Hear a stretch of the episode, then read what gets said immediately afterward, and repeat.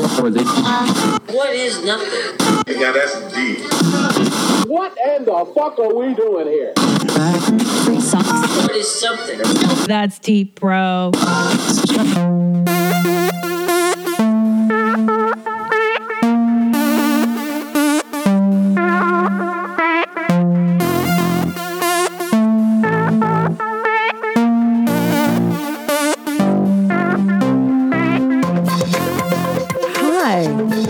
That's Bro.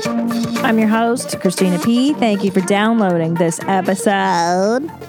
Very exciting news. I am uh, adding tour dates to my calendar before I pump this kid out of me, and then um, I will start up again around, I don't know, I think uh, November, December, and I'll be doing theaters. So if you want to see me uh, in these smaller rooms, I think now is the time. I uh, bust. I'll still do clubs. Hello, guys. Come on, I'm still. okay, what do we got? March 30th and 31st, Portland, Helium Comedy Club, April 29th, one show, one night. Cobb's Comedy Club tickets are moving fast for that one. April 29th, we just said that. May 4th, Huntington Beach, the Rec Room Comedy Club. The Rec Room at Glow Zone, I think, is what that is called. Uh, I hear it's good. I hear it's good. Who knows? We'll see. Okay, May 9th, Oxnard, California, Oxnard Levity Live. No, I hear the Rec Room's great. I wouldn't agree to do something if I if I thought it sucked. Tickets at Christina P online. Um, like I said, I'm gonna I'm working on some other stuff. I'm gonna hit up I think New York City in December of this year, and I got some East Coast dates finally trickling in. Um, we're to do that towards the end of the year, towards the next year, once this baby is kind of out of me and up and up and running, right? Up and running. Yeah. What do you know? Life is crazy. Yeah, Christina P. Online. Uh, are you shopping on Amazon? Sure hope you're using my banner. Uh, that's Deep Bro Podcast at Gmail. What? That's my. F- that's deepbropodcast.com is just the website. Sorry, URL. I you know what it is? I did Pilates. I just I just exercised. I usually just fall right asleep after, but I wanted to do this show uh, instead. And the, you know, and my brain gets all scrambled, man. We'll see how this episode goes. I don't know. Anyways, uh, you ever plan a vacation? Finding a place to stay that'll make everyone happy for the right price where you all want to visit. Well, it can feel like a full time job, but you're telling me, God, who's got all that time to research, right? Spend less time planning your next trip with tripping.com. Don't visit a ton of different sites on tripping.com. One search lets you compare every home from the world's top vacation rental sites in one place to find the best deal on your perfect vacation rental. Vacation rentals are awesome. I feel like they offer more. You get more privacy, more space more for everyone uh, more people more people under one roof more choices fully stocked kitchens extra bedrooms and even hot tubs. Come on get your life all the comforts of home and then some. Best of all at tripping.com you can join the millions of travelers who find more savings with rates up to 80% less than traditional hotel rooms. So if you're planning spring break on the beach in florida check out tripping.com. Can't wait to swim in Lake Tahoe this summer? Tripping.com. Dreaming of sitting on the deck of a Smoky Mountains cabin? Tripping.com. This year, save time and money when you book the vacation home of your dreams with tripping.com slash bro. That's T R I P P I N G dot com slash bro. Excuse me. I got so excited I sneezed. T R I P P I N G dot com slash bro. Find your perfect vacation rental. Again, tripping dot com slash bro. Thank you, tripping dot com. What a great thing. What, a, what an amazing time, huh? You have to waste your time going through all these different websites. It's all in one place. Are you hiring? Every business needs great people and a better way to find them. Something better than posting your job online and just praying for the right people to see it. ZipRecruiter knew there was a smarter way, so they built a platform that finds the right job candidates for you. ZipRecruiter learns what you're looking for, identifies people with the right experience, and invites them to apply to your job. How easy is that? These invitations have revolutionized how you find your next hire. In fact, 80% of employers who post a job on ZipRecruiter get a quality candidate through the site in just one day. Oh, imagine that. And ZipRecruiter doesn't stop there. They even spotlight the strongest applications you receive so you never miss a great match. The right candidates are out there. ZipRecruiter is how you find them. So try it now. Try it now, my listeners. Try ZipRecruiter for free. That's right, free. Go to ziprecruiter.com slash bro. That's ziprecruiter.com slash bro. ZipRecruiter.com slash bro. ZipRecruiter, the smartest way to hire. Get your life, everybody who's not using ZipRecruiter. Okay. All right, boners, let's get into it. I got a song for ya. I figure let's go a little uh, Brazilian bossa nova. It always puts me in a better mood, right? A little bossa nova to get your uh, your life in order. Here we go.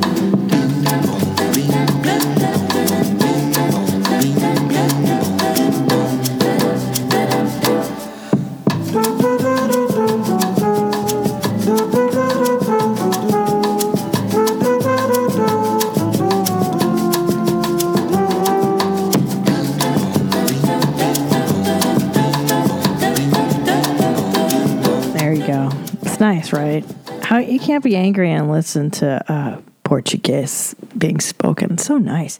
I like. I, I listen to it in the mornings when I'm cooking breakfast with the little jeans with the husband, a little Brazil. Uh, it's just it's just so so relaxing. Get the fuck out of here. So I was also I also listened to what's my Pandora station? It's called uh, French Cafe Radio. Uh, however, I detest it when I hear non French speakers singing uh, songs. I can tell. I can just tell. You know what I mean? When it's an uh, an American person trying to sing in French, je t'aime, je t'aime, and I'm like, no, no, no, don't, don't. I can't. I can't fucking listen to that. You know, my mother uh, used to listen to Edith Piaf, Edith Piaf in the house, where she would clean every Sunday, obsessively cleaning.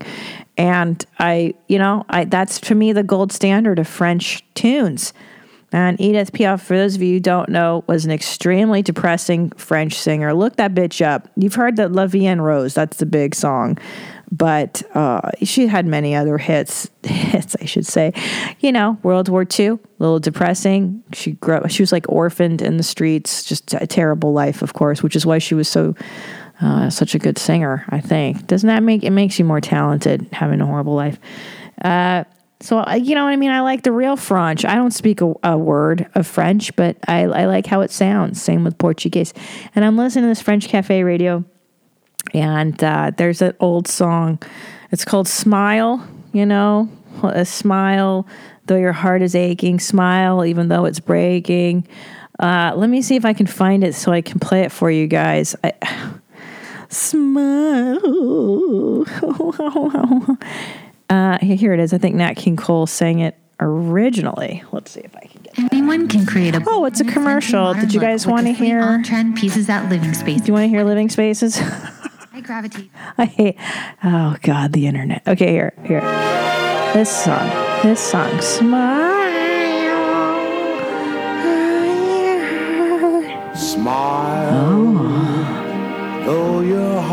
is aching. Yeah, there you go. Smile. Smile, even though it's breaking. Okay, so this is Nat King Cole, who's obviously amazed talent, gets your life. Uh, but I started to think about these lyrics um, smile though your heart is aching, smile even though it's breaking. When there are clouds in the sky, you'll get by.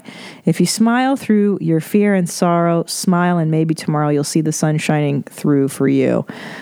Light up your face with gladness, hide every trace of sadness, although a tear may be ever so near. That's the time you must keep on trying. Smile. What's the use of crying? You'll find that life is still worthwhile if you just smile. So I get it. The message being um, optimism. Uh, we Americans love uh, the eternal optimist, right? We love our, we love the idea of like, uh, just fucking, what are you doing? You know, pussy. You know, fucking cry about it. Why don't you do something about it? Uh, however, uh, the lyrics are quite uh, uh, quite the opposite, I think, of what you should be doing as a human being, and uh, probably very harmful to anybody um, trying to be a balanced, well functioning person. I can't think of any advice worse uh, to smile despite your heart aching and breaking uh, to smile through fears and sorrows. Uh, just, you know what? Come on, fucker. Cheer up. Stiff upper lip, guys. Come on. Once you, uh, you know, quit your crying and, um, and just uh, be happy, you know? I, th- I think this single handedly is the problem uh, with uh, our American culture. I think Americans in particular have a really hard time with feelings, with actual uh, human things. And I, think that smiling, uh, if your heart is aching, and smiling even though it's breaking, and smiling through tragedy is not the way to go. I I would advocate the complete opposite. I would say cry as long as you have to, feel those feelings, um, and try to just be authentic with yourself. I think that's what the song should be: is hey, be authentic with how you feel and try not to hide it uh, so much. Now, does that mean to download to every stranger? No. Uh, it just means behind closed doors, go, yeah, let it out. Uh, I just, I don't think sucking it up, suck it up, move on. Is it's not the way to go. Although that that is kind of the model for what my family of origin had. That that is definitely the model. I was having I had a flashback to some words of wisdom my father told me. Oh, man, uh, first of all, I remember when I told him I wanted to have a child, he said to me, You know, I don't see you being uh, the mothering type. So that was fun. And then, oh, oh, I remember when I was, I was a teenager and I was so depressed. And I was like, I, the one time I tried to uh, connect with my alien parents, I actually tried to tell them when I was an adolescent, like, hey, I'm, I'm very lost here. I, I'm very confused, and I. It's so funny because my stepmother uh, at the time, and my father, and my mother, and I don't know my stepdad. My stepdad was actually nice to me. Um, they all gave me more, mostly my stepmother when I was having major, major mental breakdowns as a teenager. I'm talking 13, 14, like meltdown, suicidal, fucking meltdowns. Um, my favorite is they would tell me that. Uh, you think you know everything, don't you? You think you're a know it all. You think you know everything. And I remember saying to my stepmom, no, actually, I don't.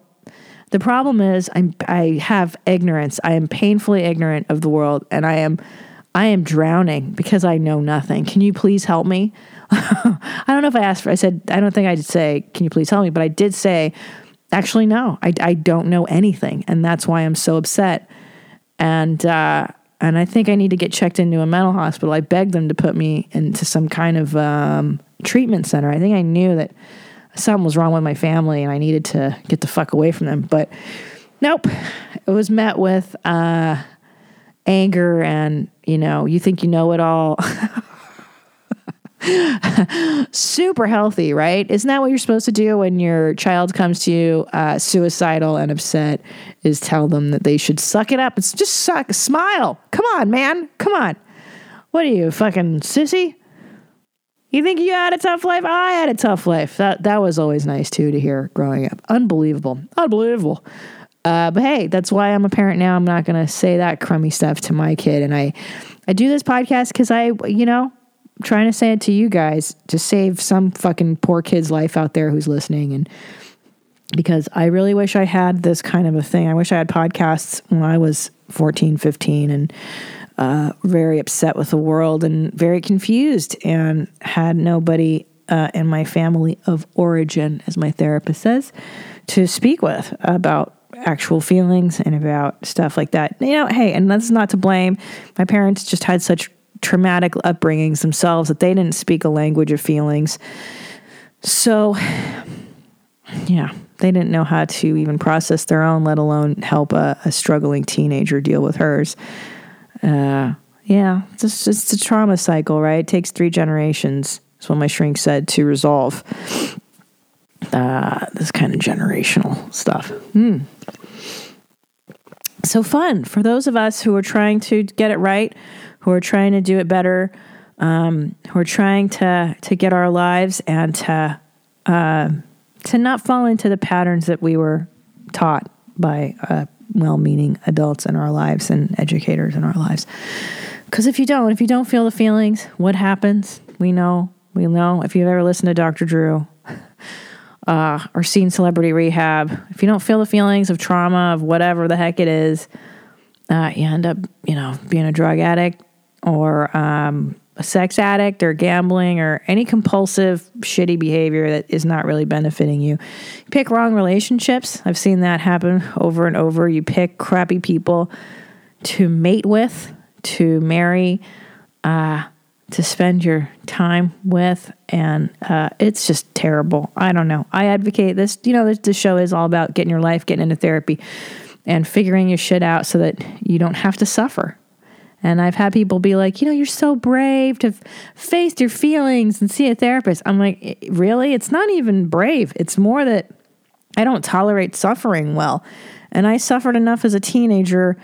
Uh, just swirling around in my own head for I, I, suffered for many years just being depressed and weird and i was like well I, I don't i'm tired i think there's a point where you get sick and tired tired of uh, of the anxiety and the depression and making the same mistakes over and over and picking the wrong partners getting the wrong jobs right tired tired of being so confused and anxious that you finally uh, you finally give up and you go see a fucking shrink. That's what I did. I I, I hung up uh, the phone with my mother. It was in 2000. What year was that in? Gosh, 2006, seven. She called me again with some fucking melodrama, right? I'm dying of a stroke. I had a stroke. I am dying. And of course, like a good daughter, I ran to the hospital, right? I ran to the hospital. Uh, then with, with my then boyfriend, Tom Segura. And, uh, and I, I saw my dying mother in the bed. I said, Mommy, what happened? You know, I'm the good daughter back then. What happened, Mom? I had a stroke. I fell down in the Lamsaras, and the ambulance had to come and take me here. And I go, oh my goodness, I better talk to the doctor. I go, but I better talk to the doctor. And I said, I went to the doctor. I said, you got what happened? My mom had a stroke. Oh no, she just, uh, she just, I think maybe didn't drink enough water, passed out, and the lamps are us. And uh, yeah, the ambulance brought her here. I don't know what her deal is. so that was the last uh, exchange I had. One of the last, sorry, not the last, one of the last exchanges with her uh, before we cut contact. But uh, but man, that really screwed me up. I remember going home and you know, oh, and my sweet, my then boyfriend Tom Segura tried to cheer her up. This is the best one, and uh, she, you know, she was feeling crappy, and that you know, my mother enjoyed feeling crappy and dragging me into the drama and having me there to sympathize uh, with her to I w- you know she wanted me desperately to be the caregiver. That was that was the dream is that I would Grey Gardens with her for the rest of my life right? That I would give up on my dreams in my life and move in with her and just be her caregiver. Nothing would give her more joy. And so my husband tried to cheer her up because he's a good person he's a sweet person and frankly I don't think he's ever seen uh, the magnitude, the sheer magnitude of crazy that my mother was. I don't think Tom, even to this day, like even after she died and we went through all of her crazy stuff, all the, the notes that she had scribbled and all the the dossiers, the files she had kept on us that she had printed out because she was hearing voices telling her, you know, she would listen to your mom's house or whatever podcast and hear messages and, and print and write them down. And interviews my husband had given, she'd print them out and put them in a file and highlight things. And it was complete madness. And so she's in the bed and the, and he's so sweet. He's such a sweet guy. He goes, well, you're to feel better and we're to go dancing pretty soon after this, okay? So, you know, you get better and we'll go dancing. And uh, wow, I don't think I've seen more rage in my mother's face than when my husband said that to her because it was a denial of her her suffering, right? She was in suffering and he had the audacity to try to lift her spirits with the idea that we would go dancing later. And she goes, "Ah, How dare you say something so stupid? I'm going to kill myself. And then she threatened to kill herself in the hospital.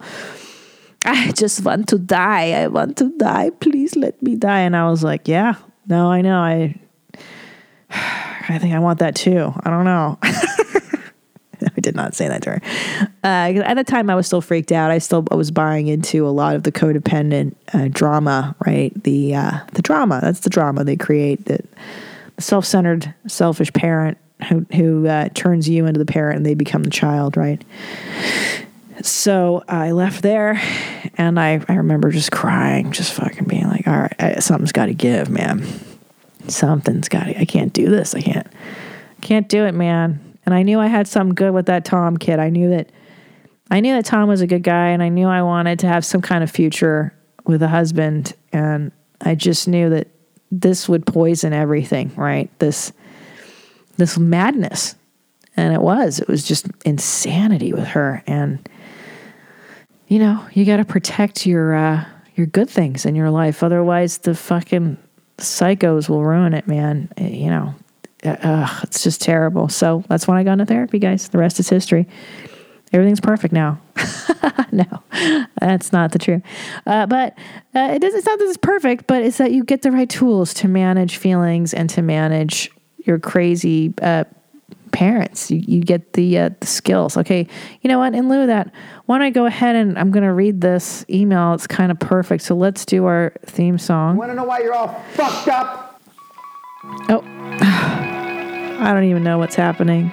I'm, I I can't even tell you what that is. Okay, so this is uh, uh, I think the name is Ilaria. I think so. What a beautiful name. Hmm.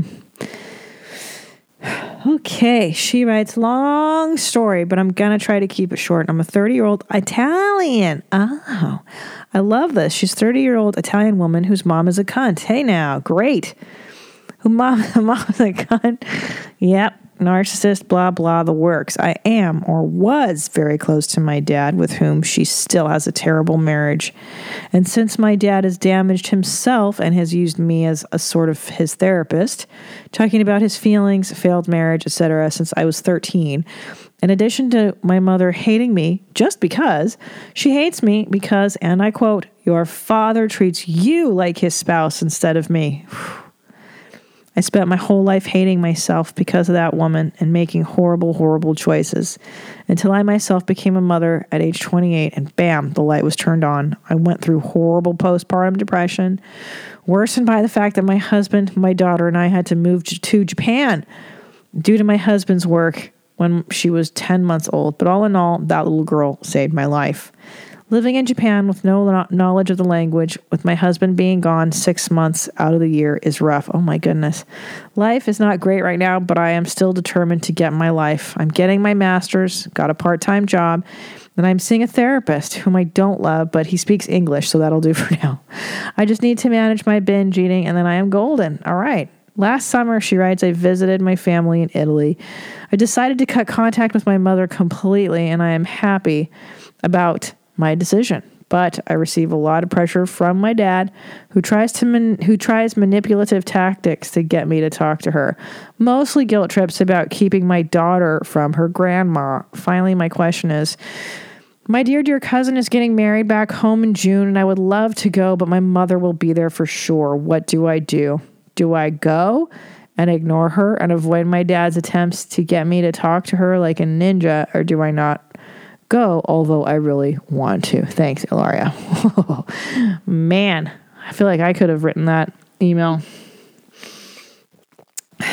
Anyways, Ilaria, uh, congratulations on your child. Congratulations on getting your life in therapy. Congratulations on realizing that your mom is all these things and that that did uh, can you know make you feel horrible and blah and all that stuff. It's just a terrible revelation to have and uh, but it's good that you're uh, you know getting your life and moving on. So I think the question you're asking is do you not go to a cousin's wedding? Because you know she's going to be there.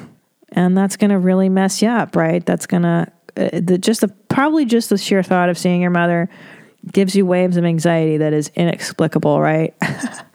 I'm just guessing because I would get that even to this day walking through the mall and I see a woman that looks like my mother, I have a zing of panic in my stomach and then I have a moment of relief wash over me when I realize she's dead. I go, oh, okay, she's dead. It's fine. so I get it. Uh, I get it. And it's funny because I, I think to somebody listening who doesn't have this kind of horrible relationship with a parent, they're like, what, what do you mean? What's the big deal? Just go. Well, you know, because you're not always operating with an adult brain. You know, you're operating sometimes with a child's emotional mind, and the emotional mind tells you that mommy is dangerous. Uh, mommy will make me feel bad. Mommy can get me to be all kinds of crazy and this and that. Uh, so it makes sense that you are freaking out. Like, what? What do I do now? I mean, here's the thing, and I wanted to say this about cutting contact with parents because uh, I don't think I've said this before.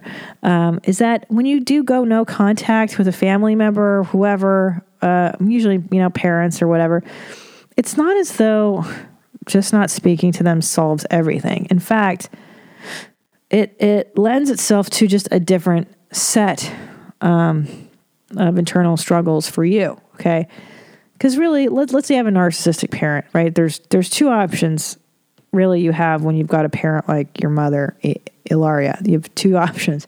One is to um, try to make it work with your mother um, if she's if she's mentally enough there. Now, my mother was severely mentally ill and gone, so there was no there there was no reality that we shared. Now, if you share a reality with your parent, some semblance of it, I would say, and you can set boundaries with that parent, um, that parent is able to come over and not be abusive or hurtful or can hold their shit together, let's say, for an hour, and you guys can have a fucking Coke and a smile uh, and have a sandwich and have civil conversation, then that's doable. Okay. But some some parents and some people are not capable of even holding their shit together for an hour or two at a time. And that's when you go no contact. But here's so here's your options. You have that thing where you set boundaries. You say, Mom, uh, okay, I, you know, look, uh, you're not going to be my, you, you don't say this, but in your head, you know, we're not going to be BFFs. This is not going to be the mother I wanted. This is not going to be an ideal thing. But here's what mom's capable of. She can come over. Like I said, we can do small talk. We can talk about the weather. We can talk about manicures, whatever the fuck. And then the mom can go home after an hour, and, and it was fine. And I don't feel bruised and battered and horribly abused. Now, what really happens generally with these narcissists is they'll respect a boundary for, I don't know, a few months, a few weeks, whatever it is, depending on the personality. Um, and then they're going to boundary step. And then you have to reassert the boundary. Nope, I said I won't talk about dad. I won't talk about my sister, I won't talk about XYZ. I told you that's off the table. And they're going to get mad because you've asserted boundaries. And one thing the narciss- narcissistic parent hates is boundaries because why? You're an extension of them. You're an extension of them. And how dare you have any sort of pushback on their on you, on them, because you are them. They are you. They own you, right? You're not a separate person with your own needs, desires, hopes, fears, uh, uh, whatever. You are, you don't really exist to the narcissistic parent. You are an extension of them. So there's that cycle of I'm going to set a boundary, you're going to hold it for a minute or two, and then you're going to break the boundary. Same with alcoholics, uh, drug drug abusers, all that shit.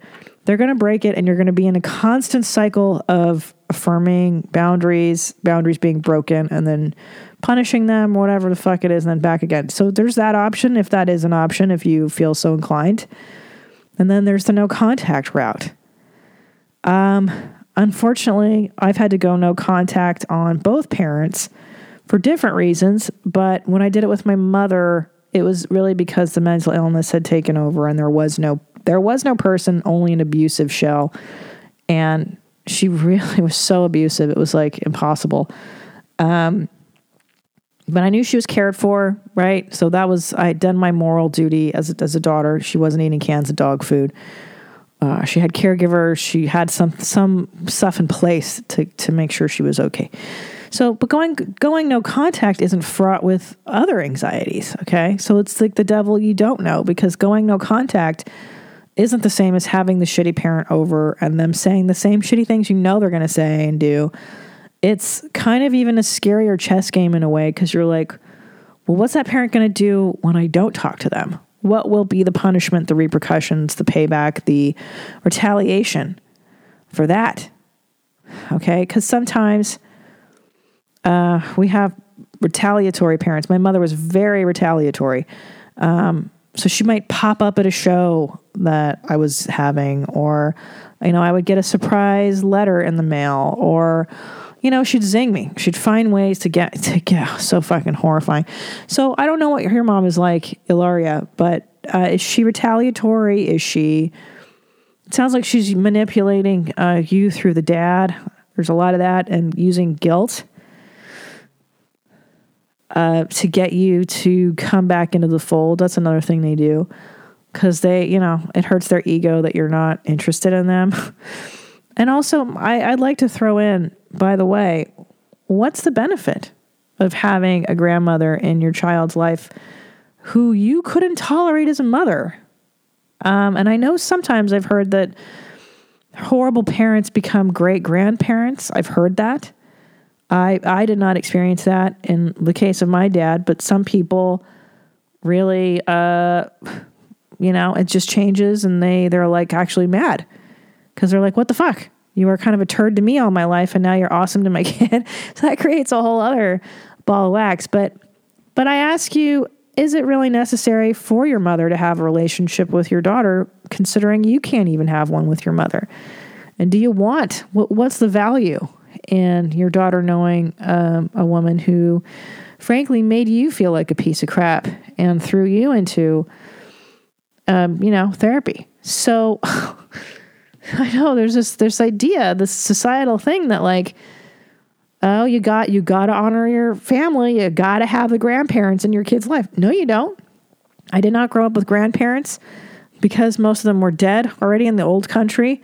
I had one crazy grandmother uh, who was abusive and horrible. And guess what? I didn't like having her around. And I told my dad as much. It was his mother. I said, I don't fucking, I don't like Nana. I don't like her. She would lock my cousin in the closet and shit. I was like, uh, I'd rather go without a grandparent, frankly, than have this animal in our house. And I told him I don't want her fucking near me. I was seven years old and I knew that that woman was crazy. So, is it necessary? Is it really that big of a deal to have a fucking grandparent? I, I don't think so, especially when they're horrible. And sometimes going no contact with your hateful, horrible parent is also a means to protect your child or your children from their poison. Because, like I said, you might get lucky and the, the grandparent dotes on the grandchild, and that's rad. And if that's the case, then great, foster that. Come over, uh, look at my kid, dote on my kid, and then get the hell out of my house when I say. And that's ideal. Great. Now everybody's happy. The kid gets a grandparent. I get to feel as though I have a parent, blah, blah, blah. But, but if she can't handle her shit around your kid, think about that. You don't want that, man, because guess what? She's going to treat your kid the same way she treated you? And do you really want that for your daughter? So tell your dad uh, he can go fuck himself on this idea that that your your daughter needs her grandma, especially if you don't even want to be near the woman. Why on earth would you subject your your child to her? so that's a silly idea that society has told us that it's necessary. It's not, dude. Just because these people were sperm donors and egg donors for you and they were shitty parents, it does not give them the right to continue to be in your life. So there's that. So going no contact has other problems, okay? Are they going to pop up here and there? Are they the kind to retaliate? Are they the kind who are going to manipulate through other family members? You got to figure out what you're dealing with, what kind of devil you're dealing with. Uh, so, I, for instance, and, and then take measures to protect yourself. If you know your father is going to be the the conduit to your mother's or whatever the um, the communicator between your mother and you, he's he's manipulating you on her behalf. Tell him, listen, Dad, when you call me, I like talking to you, and I will gladly speak to you about any subjects other than A, mom, B, my daughter and meeting mom, C, whatever it is. You put up the boundary and you go, hey, I'd love to talk to you, but I'm not going to talk about, you know, your love life, your sex life, whatever horrible stuff it is, because he's using you as your as the therapist. We said that in the email. Hey, let's talk, but I'm only going to talk about stuff that is on the table and the stuff that's not on the table, we're not talking about. So here's the problem going no contact. You're gonna run into them at functions, family functions. You're gonna run, it's, it's like, uh, you're gonna run into them because unfortunately they're not dead yet. that comes later. But they're dead to you emotionally. Sorry, that's another part of going no contact. Just let me mention this briefly before I get to answering your actual question. Going no contact is like a form of death, okay? So, what it means is they're dead to you emotionally, they're dead to you spiritually, they're dead to you uh, as a part of your life. And then what happens is when they die physically, then that's kind of the final nail in that coffin, and then you deal with the the horrible, complicated grieving uh, that comes from losing a shitty parent. Now, uh, so yeah, you, you kind of have to grieve the loss of your mom, Ilaria. You're gonna have to grieve the the going no contact part. Is like you, you they're dead already. And they're not capable of being a parent, so you never had it. You're grieving the shit that you never got. Really, you're not grieving them. You're grieving the ideal of them, the death of the idea that you even had a mother to begin with. So there's that part. So it's complex, guys. If you go no contact, it's uh, but then again, keeping them in your life is another fucking bag of nuts. So lucky you, you've got crummy parents. I'm sorry. So okay, you're gonna go back in June. Don't miss your cousin's wedding because of your shitty mom. And by the way, stop giving her so much power. That's what these narcissistic pieces of shit love. They love it uh, if, if they're controlling you and causing the drama. That's their whole game, right? Making it about them, making the drama happen. So don't let her, just don't think about it. Don't think twice about her. It's not about her, it's about you enjoying your cousin's wedding. That being said, can you bring your husband to kind of act as a buffer, as a protector? Do what you can to protect yourself. Do not stay in the same um, hotel as her. P.S. If you can help it, don't make situations where you're at the same table with her or whatever the heck it is. Talk to your cousin in advance and go, listen, you know, mom and I have our problems. I'm sorry to be this person. Can we sit at separate tables? Um, for you know what I'm saying? Put up protection for yourself. And don't bring your daughter, for God's sakes. Don't put your kid into that. I, I wouldn't personally. I don't know what kind of child care arrangements you're going to have to make. If you can't leave your daughter with somebody else, I would. I wouldn't put her through that drama. I don't know. That's just me. I don't know. That's a personal thing for you. But get in, wish her a happy marriage, have a few drinks, and try not to get into a confrontation with your mom. Don't let her make it about her because she's going to. And by the way, count on it. Count on that your mom will try to make it about her. Uh, that's what they love doing. These narcissists, they love making it about them. So she's probably going to do some kind, try to confront you or try to do some shit like that. So you know her better than anybody. So plan accordingly. What kind of shit is she likely to pull? Once you know that, you can kind of set some safety measures in place, an escape hatch. Get in, get out.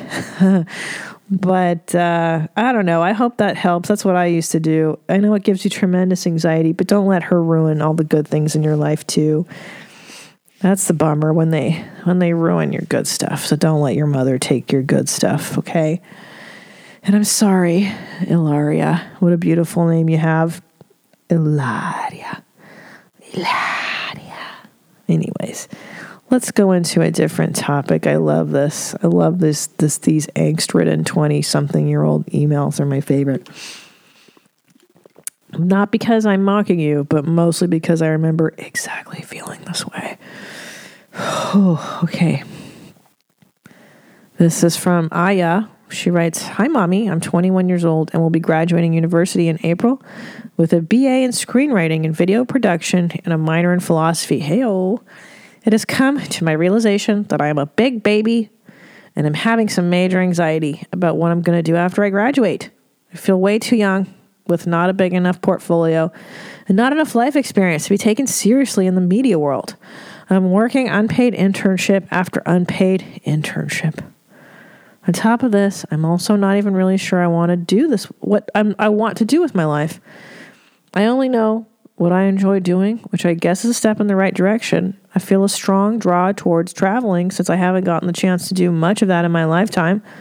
I'll definitely need to save some more money for that. I guess I'm just worried that it's going to be super hard to get a real job in my field and make good money and feel somewhat fulfilled since I'm only a confused 21 year old. What did you do after you graduated? Did you have any words of wisdom for a big, anxious baby with a passion in a creative field? Who the heck is going to hire me? What are my next steps? Keeping it high and tight from Toronto. Oh, Toronto to T Dot, Ontario, my province. Well, listen. Listen, my little boo boos. My Aya. First of all, don't they film a ton of shit in Toronto, which is great?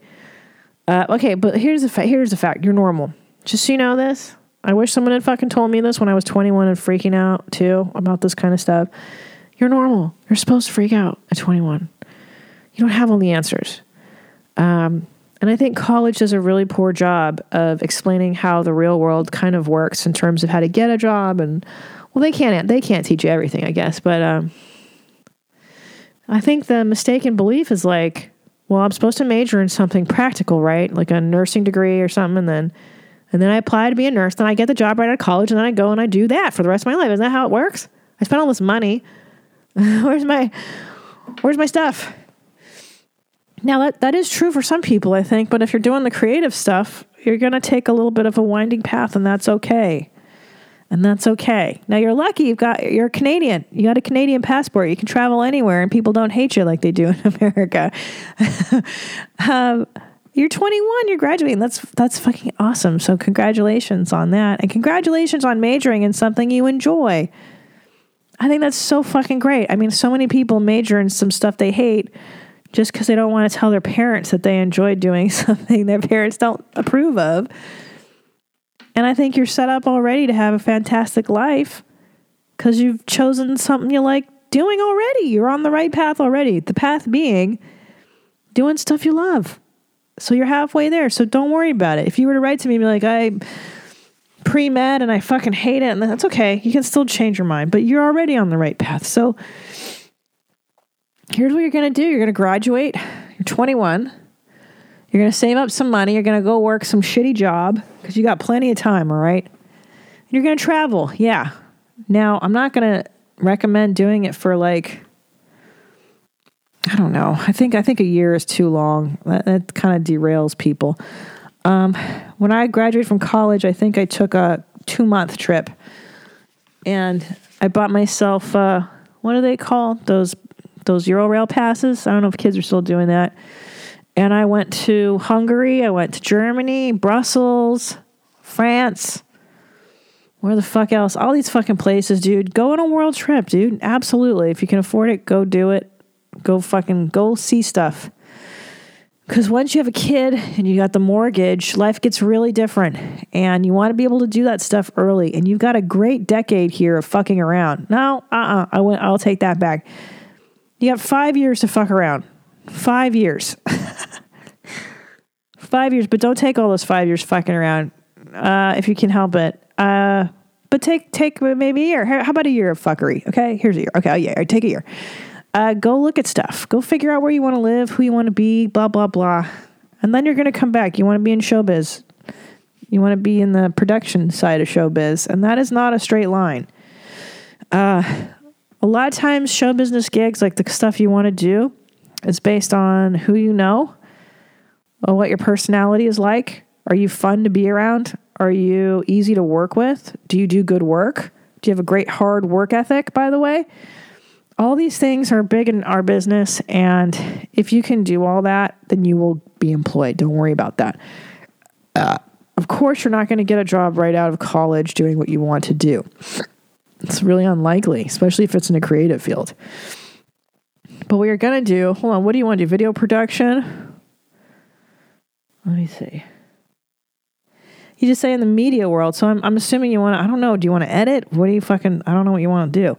Let's say you want to be an editor, okay? So you're going to take the, you're going to start off as like a logger or whatever the fuck. You're going to be a, a, an overnight logger, and that's going to suck. But then you're going to move into daytime logger. They're going to see that you can do that. And then you're going to move into being an editor's assistant. You're going to digitize, or I don't even know what the fuck it is now. You're going to help the editor. And then you're to finally be able to edit. You know, you know what I'm saying? Like it's, it's a process being in the working world. And to feel hopeless and scared and anxious is normal because you're thinking, why am I doing all these fucking internships for? Well, we're doing them so that when you want to become a PA or, or an assistant to somebody, you can walk into one of these production companies and they go, wow, you really want to do this. That's great. Look at all these unpaid internships. You're really in it to win it. And we like hard work ethics and show business because that's what we're all about. And you're going to get some low paying entry level kid job like you're supposed to, like everyone does at 21. And you're going to eat shit for a couple years, three years, whatever, however long it takes. You're just going to eat shit. You're going to live cheaply. You're going to keep your overhead low. And eventually you're going to work your way up to what you want to do. Now, you still got time to do all that. So in the meantime, go have fun. You got your degree, take a year off, go fuck around, and then get to the grind of it, man. 21 is very young, super young. And don't mention the minor in philosophy. People are not impressed. but you're going to be great. People are going to hire you. What are your next steps? You're going to ask people around that you might know who do the thing you want to do, right? Do you have any friends or family that work in production, the kind of production you want to do? Ask them. Hey, do you know anybody that's hiring? Do you know anybody that needs a logger or a PA or whatever it is? Or just point me to the production. Go look up production companies. That's what I would do. Call them up. You guys have any uh, openings for whatever, blah, blah, blah, assistant, blah, blah, blah? What is it, a PA? Great, I'll take it. Start as a fucking PA. And then you get to know people in the company. And then you tell people, hey, I'd love to be an editor's assistant. I'd love to do video production, whatever the heck it is, segment producer. But you got to just get your door, your foot in the company, get to know people. And once people like you, then they'll want to plug you into other positions. But the key is to be, like I said, likable, hardworking, reliable. Don't be a fucking idiot. Show up on time. Don't show up hungover. Follow directions. A big part of show business, too, in the production side is uh, can this person just fucking take a coffee order? If they ask you to go to Starbucks and pick up 500 lattes for the whole staff, you better get it right. That's how they're testing you when you're 21, by the way, and you work in these, at least in our business. I don't know what it is in every other business. They're watching you on the little stuff. Do you have common fucking sense? Can you make photocopies or whatever the whatever? I don't know. Do these people even make photocopies anymore? Um, back in my day, that's what it was. Just common sense. Can you follow directions? Can you can you work hard? And then you'll you'll work your way up soon enough. So try not to stress out. I know it's hard. It is hard. It's terrifying. It's so terrifying starting um, an adult life. I'm so sorry. But uh, but no, you'll get used to it just like you got used to college, right? College was scary first, and then you got used to that, and uh, and then you're gonna adapt. You're gonna do great. So hang in there, Gene. Hang in there, Gene. You're gonna be just fine. Okay. This is cute. I got this letter from a 20 year old Dutch cultural anthropology student from the Netherlands. Oh, Oh, an, uh, what do they call it? Dutch. I don't speak a word of Dutch. What is that? Okay. From the Netherlands. I've been listening since the first episode. Oh, thank you. Wonderful. She's uh, thanking me for my Max Maxime. I'm ass- I don't know what that gender that is. I don't want to gender identify you. Uh, okay, a few months ago, I broke up with my girlfriend. The podcast helped me through a time, some advice. For instance, the fact that you've you have to go through a breakup like a death with the five stages helped me a lot. Also, one episode you said that hatred is always based on something bigger. And since that moment, I started to better my life by looking at the reasons behind hatred. Like I said a few months ago, I broke up with my girlfriend of two years. I know that I'm still young and there will be others, but it is quite hard on me. Now, after these months, I am moving on and I am happy with how things are going, both with my love life and my education. However, there is some jealousy sometimes when I hear about how she is doing, and sometimes it's hard to get her out of my mind. That this is not a healthy thing to have. So my question is, do you have anything to say on the subject? Oh, okay, mommy. Oh, you're you're jealous. Okay, so you get jealous when you hear um, about how she's doing, and sometimes it's hard to get her out of your mind. Yeah. Yeah, that it is tough. I think that's the toughest part about these first loves. Mac, I think it's Maxime. I hope I'm saying your name right, my love. The hard part about these early 20 loves is that they're so intense, right? They're so intense, especially the the first few boyfriends and girlfriends are like oh, they're just so life-changing and and that's why they're so heartbreaking when you break up with them, right? They're your first everything and like it's totally normal, by the way, to be hung up on it and to feel like you keep thinking about her and this. It doesn't mean shit. First of all, do not, don't worry. If you're listening, you're like, yeah, I think about it all the time. Mean we should get back together? No, not really. Not necessarily. Um, sometimes we think about people in our past because they're horrible for us. They're actually really wrong for us. Because if they were right, you'd fucking be with them right now. Okay? Unless there's some kind of distance thing or whatever other circumstance. But generally speaking, if she was that great, if he was that great, you'd be with him now. End of story. so, but why do I still think about that person? Why am I still fixated on that person? Well, there could be a lot of unresolved stuff there. Unresolved, your ego has been bruised stuff there, I'm saying. Uh, they could have really hurt you. And there's a lot of that lingering. Um, you could have hurt them, and there's a lot of guilt and self flagellation lingering. They could have reminded you of a parent, a mommy, a daddy, or whoever who really fucked you up.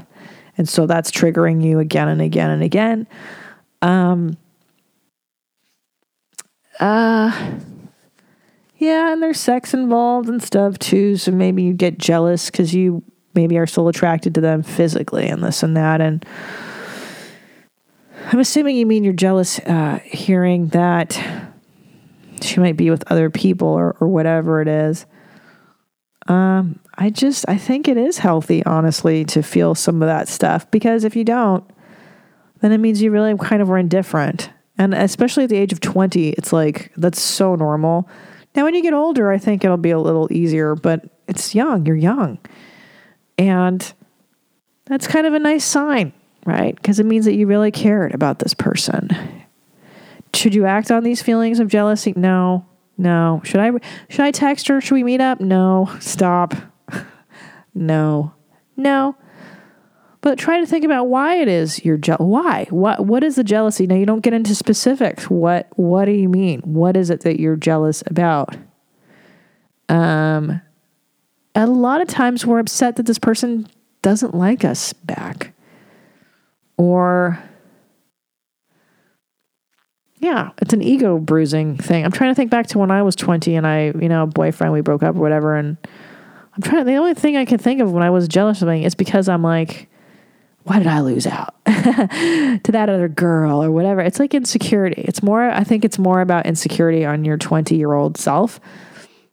Uh, which again, you're only 20. So I'm not saying that to beat you up or anything. Like, hey, man, it's a fucking hard time.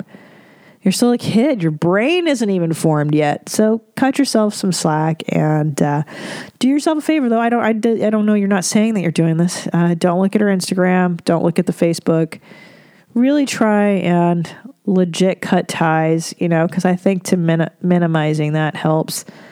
If you're not seeing that person all the time on social media, and keep in mind that stuff is not really a real representation of what's going on in a person's life. Uh, but yeah, you know, focus on who you have, who you're with, and, and try not to look in her direction, is what I would say.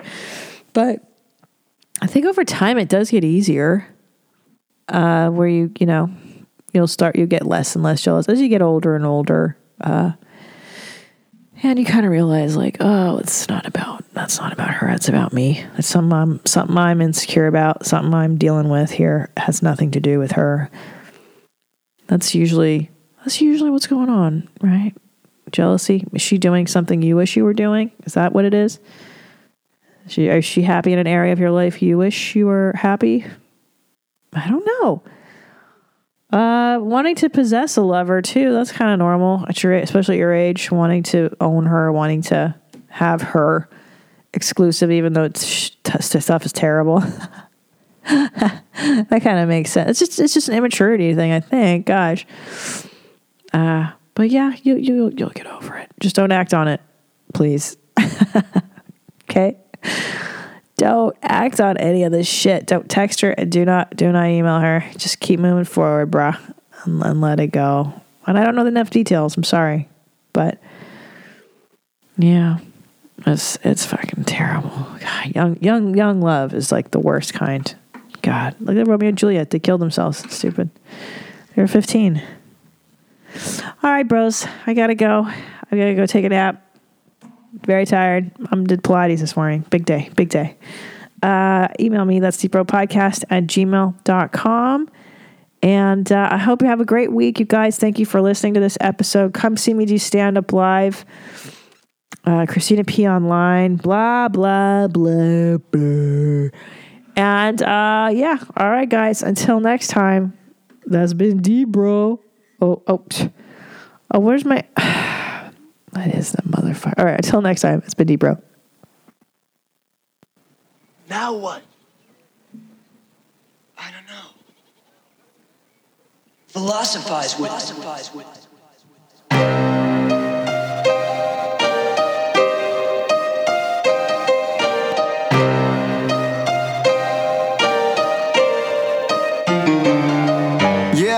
it's Christina P, aka Miss Jeans. This ain't your mom's house, it's a different theme. Gotta be critically thinking. Like you caught up at a cocktail party, odd thoughts start to sink in. John Locke, or was it Socrates? Aristotle or Plato, maybe Hippocrates. Got us talking all properly, topically. Just a comedian discussing these philosophies. Serious questions, silly people. What's that? What's that? That's deep, bro. It is the ultimate metaphor for life. And you know what that is? What? That's deep, bro. That's deep, bro. That's deep, bro.